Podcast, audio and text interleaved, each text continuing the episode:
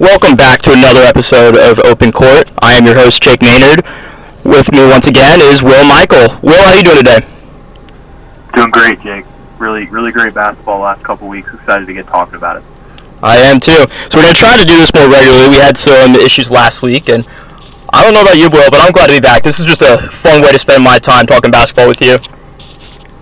Definitely. I think, especially as we're getting closer to March, you know, you hit the February month, you know, you're one month away from, from the best month of the year. Um, so I'm really excited to get talking about basketball. Absolutely. As well as I have always said, March Christmas is right around the corner. So Absolutely. today we're going to lead in with our prospect spotlight. This week we chose Jaden Ivey.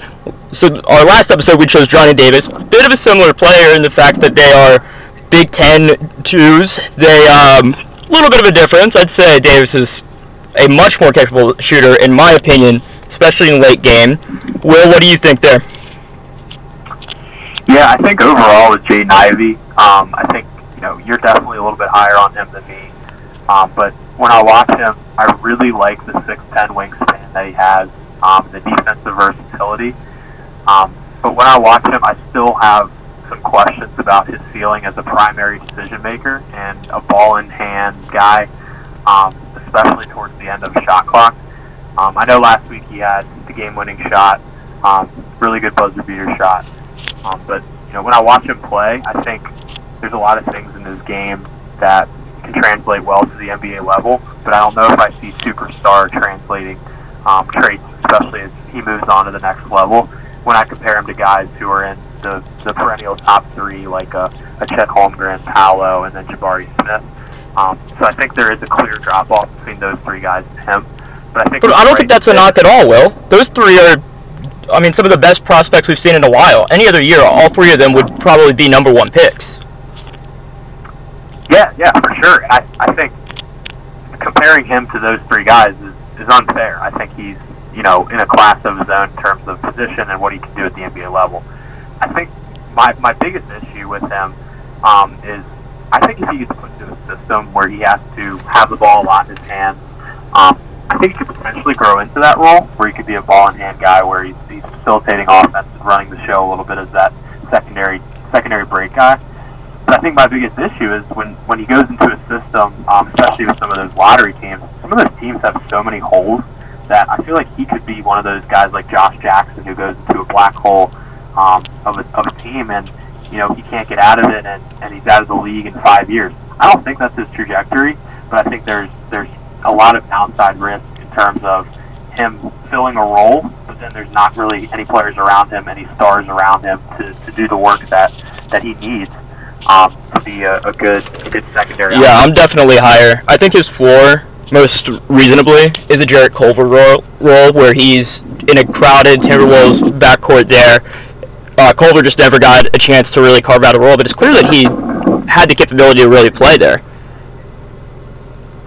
Yeah, I mean, I, when I look at some of the, the teams that are near the top in the in the tankathon, you know, the draft order, I'm just looking at some of the teams besides the Trailblazers and potentially a team like the Pelicans who have some some good players um, that would go around him. But a team like the Rockets, the Kings, the the uh, the Pistons, the the Thunder, I, I don't know if he can thrive on those type of teams. So I think drafting him, especially to one of those teams that has some stars already in place, or just really, really good players that know their roles already in place, is important. I don't think it would be good for him to go to a system that is is really building from the ground up. I think he has to go to a team that that really um, knows where they are and knows where they're going, and that's why for my perfect pick, I have him going to the Magic. You might say, you know, the Magic are completely rebuilding. What are you thinking? Um, but they have two studs that I absolutely love, two unselfish guys, Jalen Suggs and Franz Wagner. Um, two guys who, you know, when they facilitate the offense, Jalen Suggs um, and Franz Wagner can can facilitate a little as well down in the low post um, and shooting. I think Jaden Ivey could thrive off those two guys. Um, those are two perfect players that could complement his game.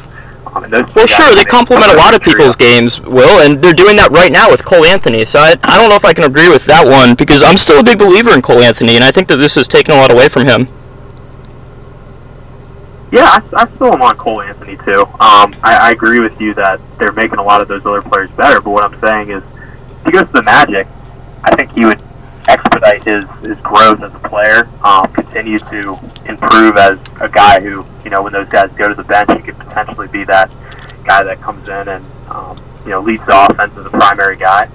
And I think if he goes to a team like the Pistons, the Kings, the Rockets, I, I don't, I don't see it. I think those teams are, a black hole organization for him. Um, but you know, we'll have to see um, if he continues to develop as the season goes on. Because from year one to year two, I mean, the development is, is pretty crazy. I agree with that. And uh, what I will say is, to any viewers out there that haven't seen it, the reason that Jaden Ivey rose so much on draft boards between the end of the year last year and beginning of this year's season is his U18 play with Canada. The um, so the, that game with Canada, he just looked like a totally different animal. And looking at some of his highlights, I think that that is what people see when they say that he is a top four pick.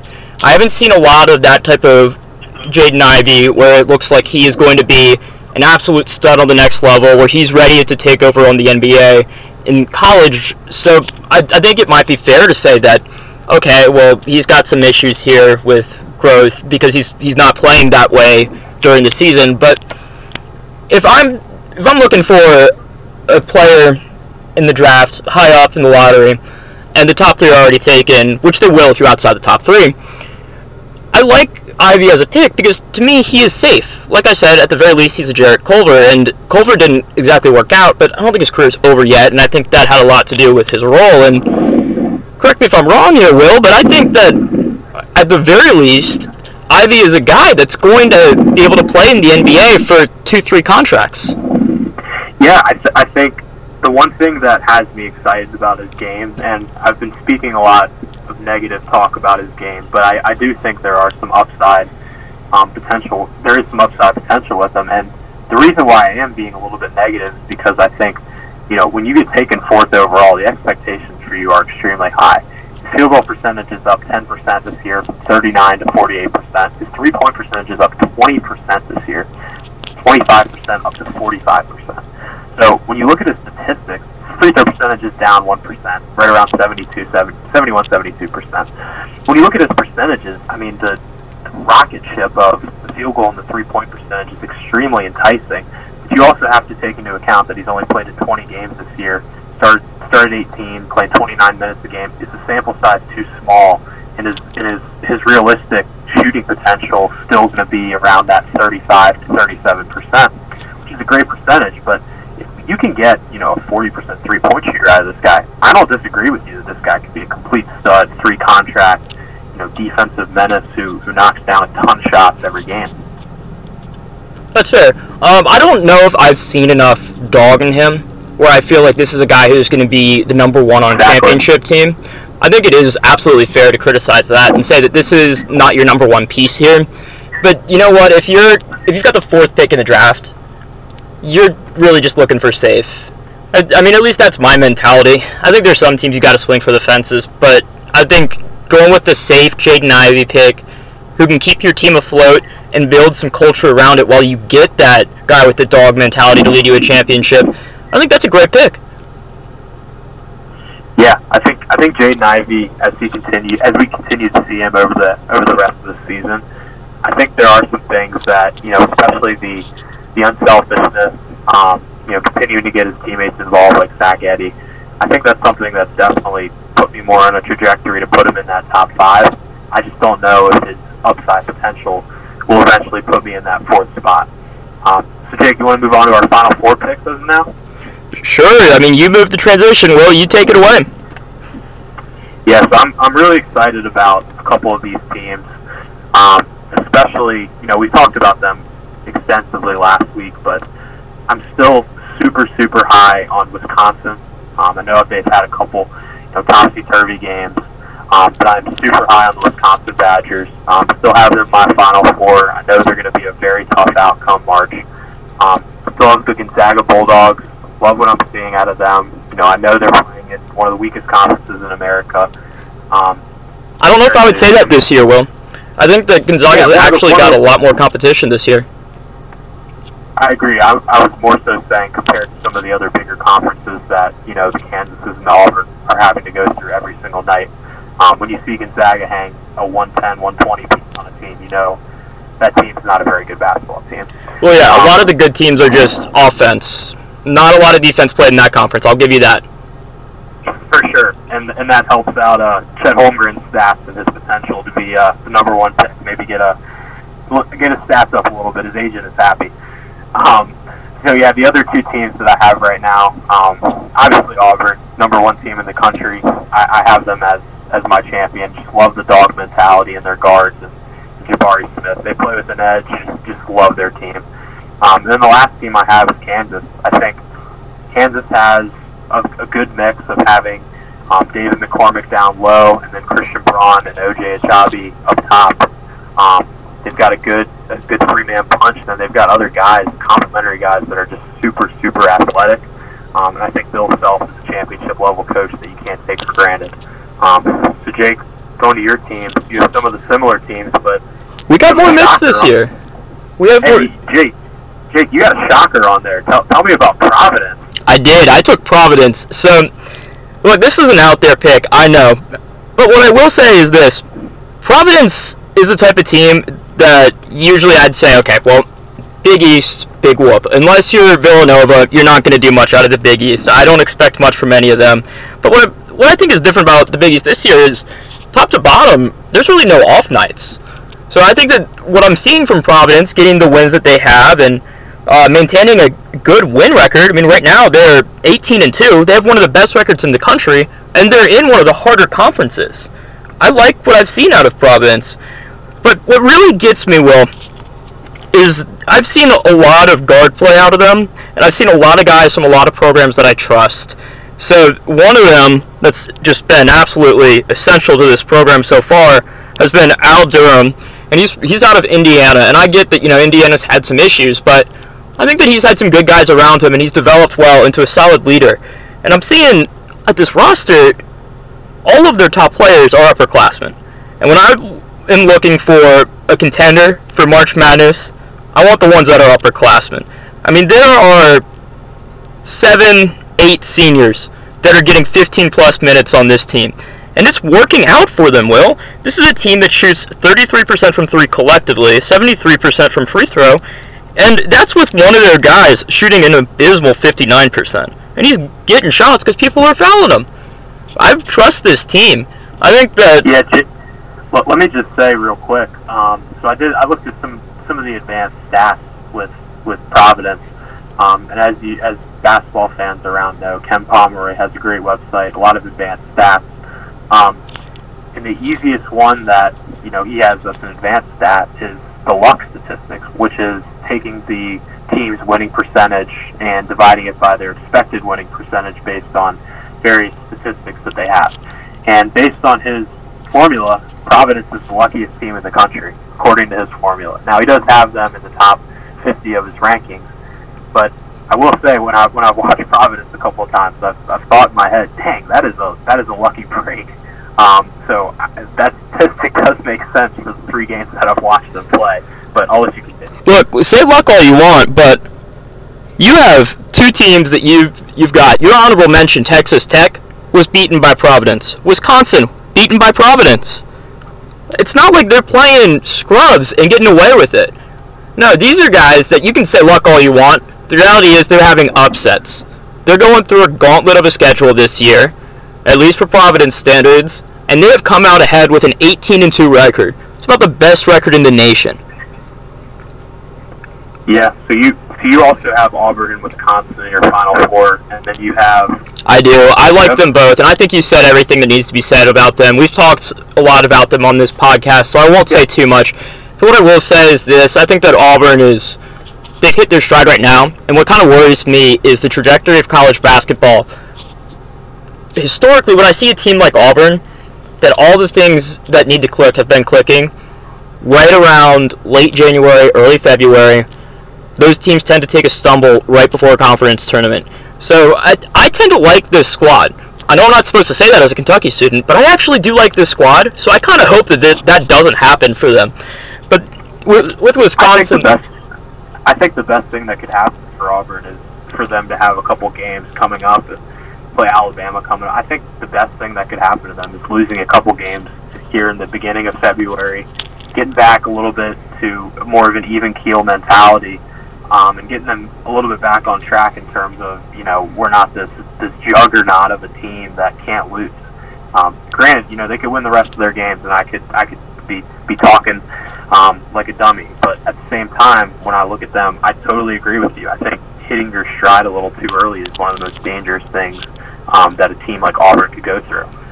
Yeah, looking at their schedule and the challenge that I think the SEC presents, I don't think that they're going to end up winning out the rest of their schedule. I think that is just about a pipe dream. That's just not going to happen. They're against way too many good teams.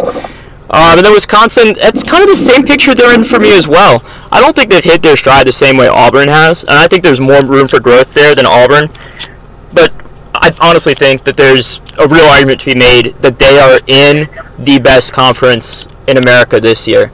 I I know that I've said top to bottom, Big East is is better, but to me the reason for that is just that even the teams like DePaul that are getting beat nonstop, I don't feel like they're awful. They've had some good games, but if you look at the Big Ten, man, Nebraska is just.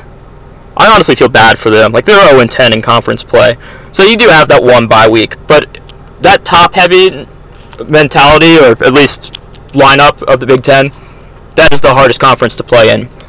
Anyways, my final Final Four pick is Kentucky. Um, so Willie, you got Kansas. My my argument against that is well, what happened when Kansas played Kentucky? Will Yeah, you can you can give uh, you can give the answer to that one, Kentucky fan.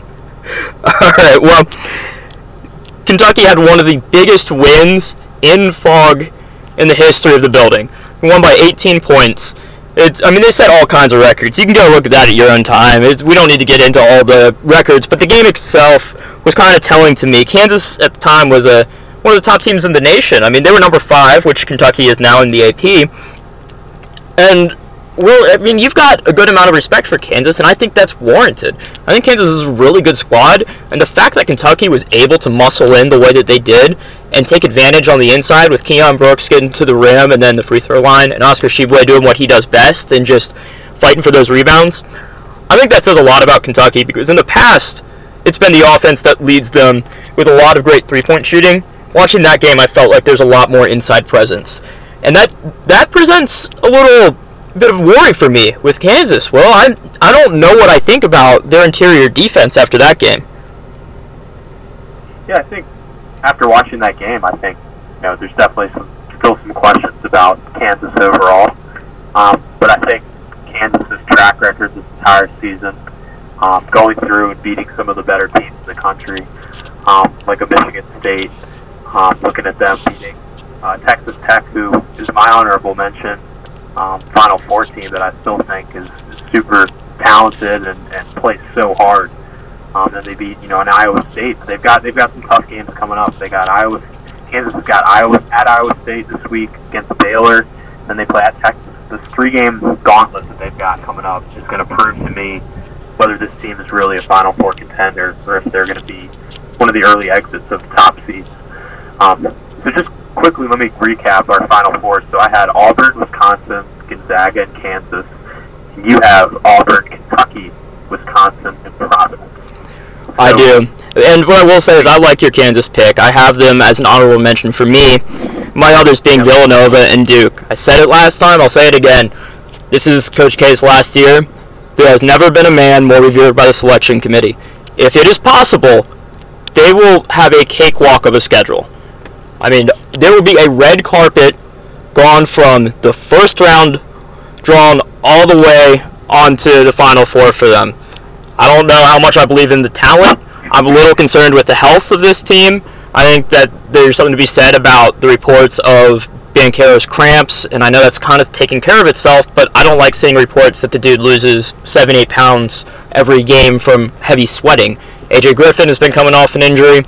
I don't know. I, to me, that team is a big question mark. They've also had, well, they've been exposed a few times in the ACC, and I mean, well, the best way to put the ACC into perspective is it's like all the historical talent of the ACC has been sucked out and put into the SEC, the Big 12, and the Big 10.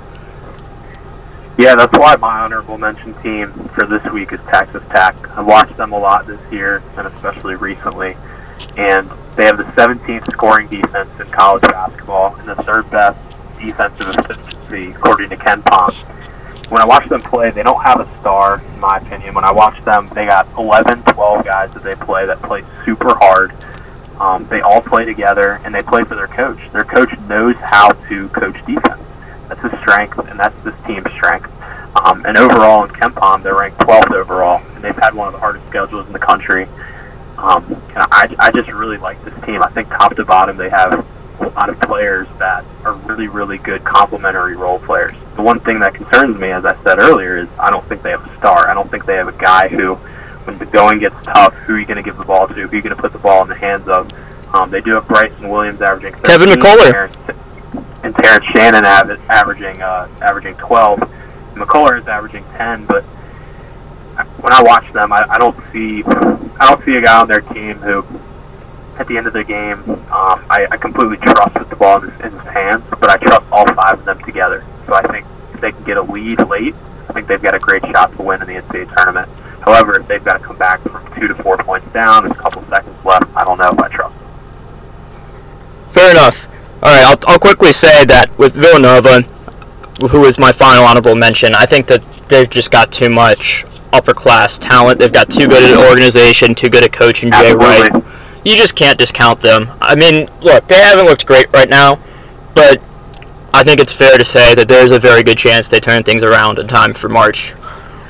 All right, Will, let's let's go to our mid-major shout-out, which is new to the show this week. We we wanted to talk a little bit about the teams that don't get love. So I, I put it to Will. I texted him, said, "Hey, you know what? Who's who is it that's standing out for you?" And Will, you said Davidson. So tell me about them. Yeah, so Davidson's got a very veteran group. Um, they've got a pesky point guard, six foot, um, plays really hard, plays consistent, and they've got a couple really big guys who are unrattled under pressure. Um, really tall guys, both foreign, both foreign players. Um, and when I look at this team, as I as I look at Texas Tech, I like watching teams that have five guys in the court who are all solid. You don't have any liabilities on the court. You know, you don't hide a guy in the corner. All five guys play hard, um, and all five guys are really, really solid players. And when I watch this team, they got four guys who average between 12 and 16 points, and they're seventh in field goal percentage in the country, fifth in three-point percentage, and 14th in free throw percentage. All that added up, they've got a lot of really solid players. They shoot the heck out of the ball, and when I look at them, as long as they don't play a team that's overly athletic, overly aggressive, and I know a lot of the teams coming into this NCAA tournament, um, especially in March, are uber athletic teams. Um, as long as they get a couple good matchups, I can see this team easily making the Sweet 16 um, and putting pressure on potentially a one or two seed in the Sweet 16 and pressing for a potential Elite Eight bid. Um, however, if they play a team in the first round that you know is a super uber athletic team, pressing, getting in their grill, see them falling early in the in the tournament. So they're almost a boomer bust team to me, but at the same time, I feel like they're very solid, um, and they'd be a good pick for anyone looking for a, a mid-major Sweet 16 team. What do you think about them? You know, I had the same thought. I I immediately looked at their shooting percentages because I think Davidson, I think, oh man, I, I don't want to play those guys. If they're hot, you lose. And this year, 40.8% from three, 78% from free throw. Just one through five, they've got guys that can stretch the floor. I I mean, whenever I've watched them, I am blown away. They've got one guy from uh, Korea, I believe, who's a wing that score. Yep, their leading scorer. He's a wing with the type of scoring potential that's got him on NBA boards. He's got length. He's a shooter. I don't, I don't know if I necessarily believe in him as an NBA player, but anyone who's a dead-eye shooter at six seven, six eight, that's someone that I'm going to keep my eye on. Um, so what I will say is I went today and I looked into the latest bracketology. In the Washington Post, Patrick Stevens did one, and he had Arkansas as the nine playing number 10 Davidson. And I think that is a really good matchup. So Arkansas had a skid when they had their um, some injuries to their backcourt. But now that Arkansas is back, they're they're starting to turn it around. I think that Davidson can upset that team pretty easily. The only thing I'll say is Arkansas is getting used to the more physical brand of basketball from the SEC. So depending on foul calls, maybe that rattles Davidson. Well, what do you think about that potential matchup? I think that's a really interesting matchup because I think Davidson has got the shooting ability and the offense to really stretch Arkansas. I've watched Arkansas a considerable amount this year, and I haven't been as impressed as I usually am with them. Um, I've told you that a bunch this season. Um, and looking at Davidson, I mean, they've got the 11th best adjusted offense in the country, according to KenPom. And as you mentioned, um, a couple of their couple of their players, Hyunjung Lee and Foster Loyer, um, two veteran guys who just know how to play know how to play complementary basketball. I feel like Davidson is going to be a really tough out in the NCAA tournament, um, and I, I would pick Davidson in that matchup. Yeah, I think for me it really depends on health. I mean, when Notae was out, they had some serious issues. Vanover has missed some time. Robinson has missed some time. Arkansas is like a lot of the SEC teams, where there's there's been some injuries that have kind of determined the outcome of a handful of games for them. So we'll see what type of team they bring into March. But for now, I think Davidson is a safe upset there. Not that you know, a 9-10 matchup is much of an upset. Anyways, well, I wanted to also give a quick shout out to Boise. So Boise State has won 14 straight right now. That's the second longest streak behind only Auburn. You know what team was ahead of them? Who? It was Davidson. Davidson lost just the other night. Lost their streak. Yep. But Boise right now, they're 8 0 in a tough Mountain West. We had this talk the other night about how the Mountain West could legitimately have like four teams in the tournament, and I think Boise is one of them. I've been a fan of Colorado State for a while now, and Boise handled them. Um, look, it's it's not just them that they've that they've won against though. There have been some non-conference wins as well. They beat Ole Miss, who's you know had some issues this year, but they're an SEC team that's not Georgia or Vanderbilt, so I'll take that as a quality win. They beat Washington State early in the year. I mean, Pac-12, that's a Power 5 team regardless of how good they are. For a Mountain West team, that's pretty solid. And Utah Valley, who's, I mean, they've had a really good interior presence, and it was the first game of the year real early on, so I get it when, you know, there's a loss there, but they turned it around. So I'll take that as a quality win. And well, speaking of speaking of that region, let's let's move on to our surprise players. Yep. And, and out of Las Vegas, University of Nevada, Las Vegas, I have Bryce Hamilton. So Bryce Hamilton has just been on an absolute tear lately. And now, what I'm about to read you, Will, this kind of blew my mind. The game that he had against Colorado State just the other night. So strap in. He had 45 points. Wow. That's that's the type of thing you just don't see in college. That, that's that's that's really hard to do. I don't care what conference you're playing, and scoring 45 points is one of the most impressive things you can do in college. Here's the kicker, Will. He made eight three-pointers on 14 attempts. Yep. He had seven rebounds and five assists, only a single turnover. That was incredible. I mean, that's that is arguably the best game that I have seen all year long in the college landscape. So, look, last six games or so, he has not averaged. He's not had a game under 20 points. He had another that was in the 30s. When he's hot, he is hot. He is just a dangerous player. I don't know how much I believe in him as an NBA player. We'll have to see how they finish out the year. They've still got some hard tests. They play Boise, who I just shouted out a while ago. They have another matchup with Colorado State. They've got Fresno State on the schedule. I don't think this is going to be a tournament team, but look, they've got the matchups where they can kind of give him some love and show us whether or not we're going to see Bryce Hamilton in the NBA draft. All right, Will, you've you've been harping on Kansas all day long. Tell us your player. Yeah, that's a, that's the, your pick. I love your pick. Great pick.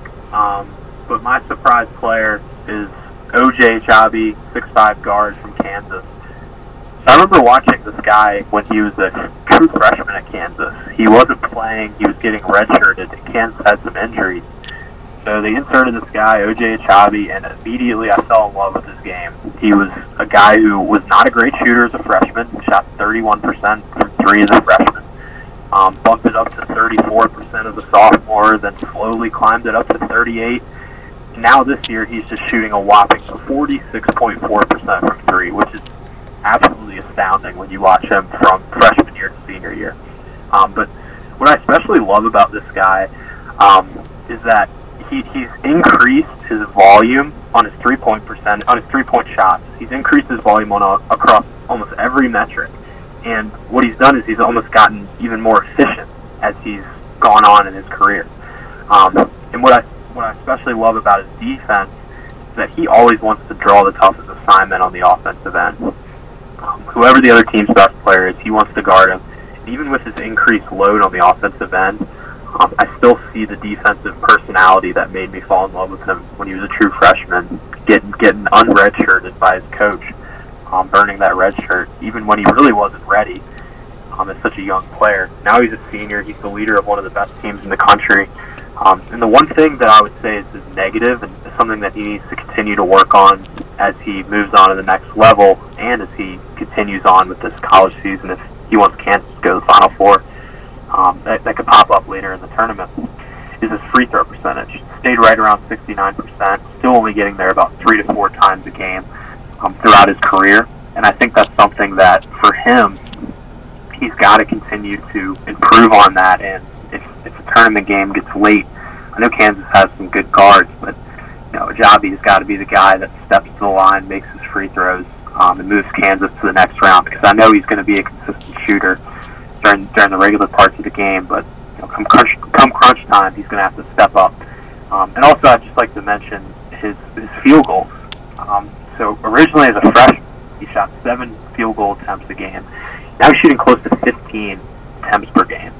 Um, and as I mentioned, he's shooting three field three point three three pointers a game. Now he's shooting close to seven. I mean, he's basically doubled his volume um, and almost doubled his points almost every single statistic he has gotten better at, and he's just somebody that I absolutely love watching play. He plays with heart, plays with passion, and he's a guy that I think could lead Kansas to not only the Final Four, but potentially the Promised Land. Got to continue to, to make free throws, though. Um, I think the think best way. Okay. I think the best way to see for sure what type of impact this guy's got on his team. Watch Kansas tonight. is not playing tonight. He's. I don't think it's anything to worry about. Will, but he's not traveling with the team, and they've got a guy against them in Iowa State named Izaiah Brockington. Guards on a tear. I mean, he's he reminds me of well, I don't know if there's anyone that he reminds me of from that program, but he is a solid, solid player, and I just I don't know who's going to guard him. I think Christian Braun can pick up some of the scoring from the wing. I think Lightfoot, who's been there, since before we were born can do something to keep this team afloat. I think that, you know, you're going to get something out of David McCormack down low against this Iowa State team, but I think the defense is really going to suffer without Agbaji. I think he is a guy that you can anchor on. Yeah, I think I think the one thing that I do I have noticed about Baji is I think he's made a guy like Christian Braun so much better. Even though I have seen a lot of improvement in Christian Braun, I've seen him popping up in the 20s of mock drafts. I think Christian Braun. Well, that's a mistake. So, I, I think I agree, but I think Christian Braun has popped up in those conversations because people are paying a lot more attention to Kansas as Agbaji is is being able to to facilitate, kind of lead that offense, and Braun can play a more complementary role off of them um, early in his career, Baji was the guy who was playing off of the, the lead guy. So it's really cool to see a guy who was kind of a role player, took his lump, you know, didn't play well some games, played well other games. Now, I mean, he's just he's been on an absolute tear this season, and he's you know we were talking about it before. He's arguably number one or two in consideration for for player of the year. Until he got stomped by Oscar Tshiebwe in that last matchup. he dropped a little bit there, Will. He did not look good that night. No, he didn't. No, he didn't. Um, yeah, so I guess to close it out, Jake, you want to get to our uh, to our Tankathon steals. So first, I would just like to say every week, you know, we, we run the simulations for from Tankathon.com, um, great website, and we look at you know what players, what teams Tankathon has fitting where. Um, you know, we we're gonna create our own mock drafts, our own boards, but we just want to see at the present moment, we're still months away, you know, where teams are, you know, where players are potentially going to go. Um, so, Jake, I know you have a couple guys later in the first round, but then you have, you know, our guy Johnny Davis. Talk about where those fits are. Yeah, so for me this week, I was looking at it, and I think there's a ton of guys you can kind of hang your hat on and say we're going to take a shot with him. But there's three to me that just look like great fits.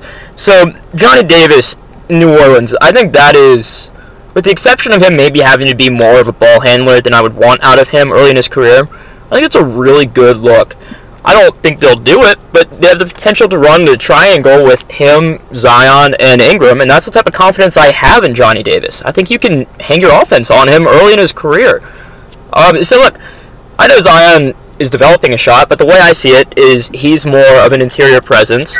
You have Ingram who can spread the floor, and you have Davis who can spread the floor. I think those three right there, that's the makeup of a solid offense.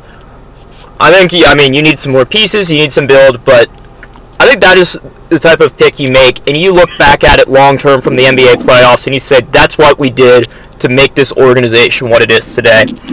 Um, I'll, I'll then go on to. That's, I would just, I'll just comment that that's, I think that personally is, that would be the best pick of any pick that I've seen so far in the mock draft. That is the perfect pick next to Zion and Brandon Ingram. Yeah, I, I think they mix so well. The only question for me, though, is who's going to be the distributor there. I don't think any of the three I mentioned have the primary ball handling skills to run an offense. So, you know, someone has to step up, or I don't know, maybe they sign a good playmaker in free agency. Maybe they draft a great playmaker that turns out to be even better in the pros. But I think those three are the makings of a really successful playoff offense. So, Will, I'm curious about your, your take on this one. So I think Patrick Baldwin at 13 is a steal in the same way it was a steal when Michael Porter Jr. was drafted so late by the Nuggets. I think it's just a matter of his potential is so worth being taken that late. I know the Hawks have taken so many wing players the last few years, but I just I don't see how you pass him up at 13. So what are your thoughts on this guy?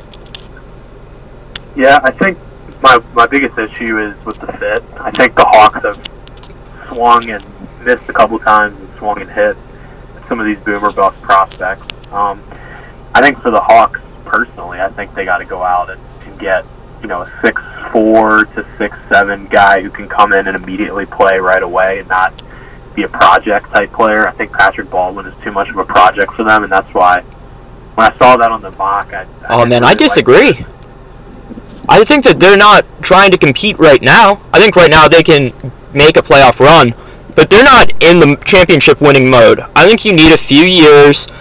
I think it's fair to say two, three years with Trae Young and John Collins working together. They can get significantly yeah, better. Yeah, yeah, you say that, but it's Travis Schlenk.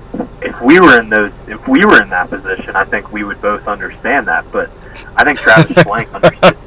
Travis Travis Schlenk doesn't understand. Travis Travis Schlenk wants to go out and build a winning team by the end of this year, going into next year, to go win a championship. And I think someone like Patrick Baldwin may be, you know, a piece that could be traded away for a, a vet, but I think they're in win now mode. So I, I, I don't I don't disagree with the the placement of Patrick Baldwin as the 13th pick. I don't think that's a terrible place for him to go. I think the team that would draft him as the Hawks would be, you know, if if, if I'm in Travis Schlenk's position, I think that's a good pick. But Travis Schlenk is an aggressive GM, and I think he wants to go out and get a winner right now. I wouldn't be surprised if he traded the pick, to be honest. Whoever falls at 13 and gets Patrick Baldwin, congratulations to you, you got a steal. I would not be surprised if that happened. All right, Will, you had AJ Griffin. Tell me about why you chose him. Yeah, we'll get into AJ Griffin a little bit more later in the later in the show as we go on. Um, but when I when I initially saw this mock, I was kind of taken aback at him being the 10th pick to the Wizards. I know he's been flying up draft boards, and rightfully so. I mean, his potential is he oozes potential. He's just not he's not even tapping. People say somebody's tapping the surface of their potential. He's not even tapping the surface of his potential. His his potential is through the roof. Um, but when I look at the fit, you know, it has them take it has the Wizards taking him at number ten, and I know we've talked about a little bit about the Wizards, but I think he could be an enticing piece um, especially next to a guy like Bradley Beal. Try to entice Bradley Beal to stay. Could be a, a nice wing piece next to him. And then know, I, I know you know guys like Deni Avdija and Rui Hachimura are two guys that I absolutely loved in the last two drafts. Rui is you know a guy who offensively has looked really good, and Deni this year has been you know besides the injuries he's been rated by a lot of advanced metrics as one of the 10 best defenders in the NBA. Well, I think you Um, just hit the nail on the head why I would not take him. Injuries. I think the Wizards have seen enough of that, and I think AJ Griffin is an injury risk. So I'm going to play a little bit of devil's advocate and say, how about a different Duke player who came out of high school looking as possibly the best prospect, and Harry Giles. And it was just injury after injury with him, and it, it destroyed his career. So, Will, talk me into this pick. Why is he not a Harry Giles? I think potential with AJ Griffin is so much higher than a guy like a- Harry Giles because of the shooting and because of the ball handling and facilitating potential that he has. I think with a guy like Harry Giles, he was six foot ten, obviously was rated as the number one prospect by a ton of systems coming out of high school. But I think what we're seeing from AJ Griffin is that he can be that number one lead dog guy potentially in the future. And if you're a guy like Bradley Beal, that's an enticing pick to have. And the Wizards are not winning now. I mean, when you look at them, they have a lot of good vets around him, but they're not they're not winning next year, the year after that. They got to get somebody in here who has a ton of potential. And it's a lot different situation than the team that drafts after them, which is the Grizzlies. And the Grizzlies are taking in this mock draft Keegan Murray, who would be, in my opinion, a power forward from Iowa. Fantastic really good, pick. Six foot eight, two twenty five, sophomore. I mean that that to me is a perfect pick because that guy can come in and play right away. Grizzlies don't need a you know a boomer bust prospect who's going to take three or four years. They can get a, one of those guys every couple years, but they got a good enough team where It's another Desmond Bane pick. Yeah, it's a safe pick that you know another, another Desmond Bane. You know he can add at least something to your team. I agree. That's a good sh- good shot. Yeah, and I, I think just going back quickly to the to the Wizards point, if if I'm in the Wizards' shoes, Tommy Sheppard, I'm thinking AJ Griffin has so much upside, so much potential that you know even if Bradley Beal does decide to walk, I can build AJ Griffin around whatever package Bradley Beal gives me back, and boom, I got a quick rebuild that I can talk. I can tell my owner, hey, I got AJ Griffin. X, Y, and Z plus these two first round picks. Boom, we're rebuilding on the fly. We got Deni, we got Rui. You easily get I seven first round picks with the Hawks. We are saying that earlier. Number 13. There you go, Wizards. You got that one too. There you go. You can get Patrick Baldwin too. Cherry on top. Everything comes full circle. You get them both. You get these two boomer bust prospects. Um, perfect. We we both are happy. Everyone's happy. Yeah. So talk about boomer bust. Our our last mention of the Tankathon steal is Jaden Hardy. He's projected at 17 now. This guy has just been plummeting in mocks all year long. And while that has me worried, I've, everything I've seen from him is that he is not what I expected. Personally, I had the guy as high as number three coming out of high school in mock drafts. But look, what I saw from him as a shooter in high school, you you cannot ignore that. I think it's very common for guys to have a bad year when they take that step up. Look at what happened with BJ Boston. Boston had a terrible year at Kentucky, and he's already showing NBA potential. He's having games where he managed to score 20 a night off the bench. So for me, I don't know if that's the best comparison here, but I think it is fair to say that Hardy's just not ready for that step up. So he's projected right now to go to the Raptors at 17. And I think you put him next to Fred VanVleet. You got Nick Nurse, who is a solid coach. You've got a point guard that can kind of teach him the ways of the NBA, and a coach that can run a good system for him. I think that's perfect. You have him and Scottie Barnes that you spend a few years working with, and hopefully one of the two develops into the star that they can be. And who knows? Maybe you entice a guy to join in. Maybe you get another draft pick, and suddenly you're looking at another deep playoff run. I think that's. I think that would be a great pick. I, I totally agree with you. I think he's somebody who, again, I, I keep saying it, but there's a lot of guys in this draft that I see as as guys who have such good upside, but they're not showing it at the current moment. Um, and I was looking at Jaden Hardy's stats. I mean, he's he's shooting under 27% from three and under 38% from the field. That's that's not going to cut it. That screams BJ Boston, though. Same story. It does. It does. It does. Um, and I think there's a lot of guys in the draft like that, and I think that's why, you know, especially us, we're just so excited about this class. This class overall has so many guys that can go and fill roles, but there's other guys who are going to be picked later in the first round, early second round, maybe even late lottery, who we feel like are are just huge steals. Um, and that that's a great that's a great identifier um, in Jaden Hart- Hardy. I think that it would be easy for there to be about four or five guys taken in the second round that we end up seeing as role players or even starters for years to come. I mean, there's been really promising freshmen. The best one off the top of my head is, is Caleb Houstan. He has, he's had a rough year at Michigan. Everyone remotely associated with Michigan has had a rough year.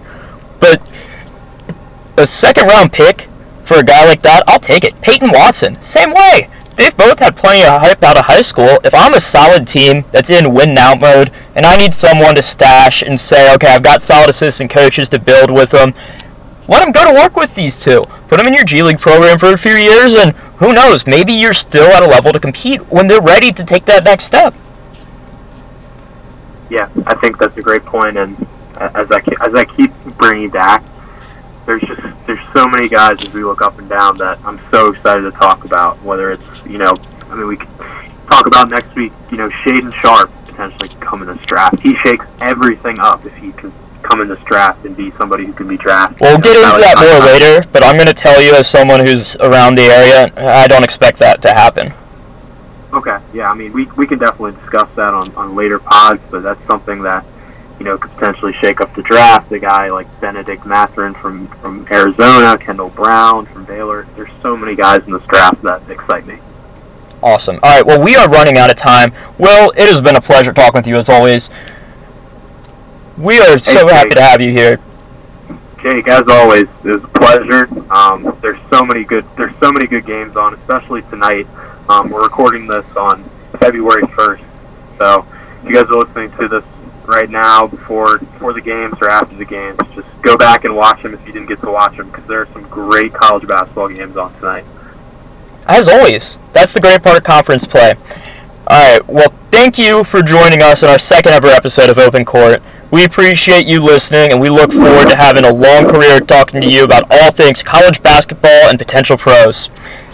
Thanks, guys. Have a great week. All right, till next time.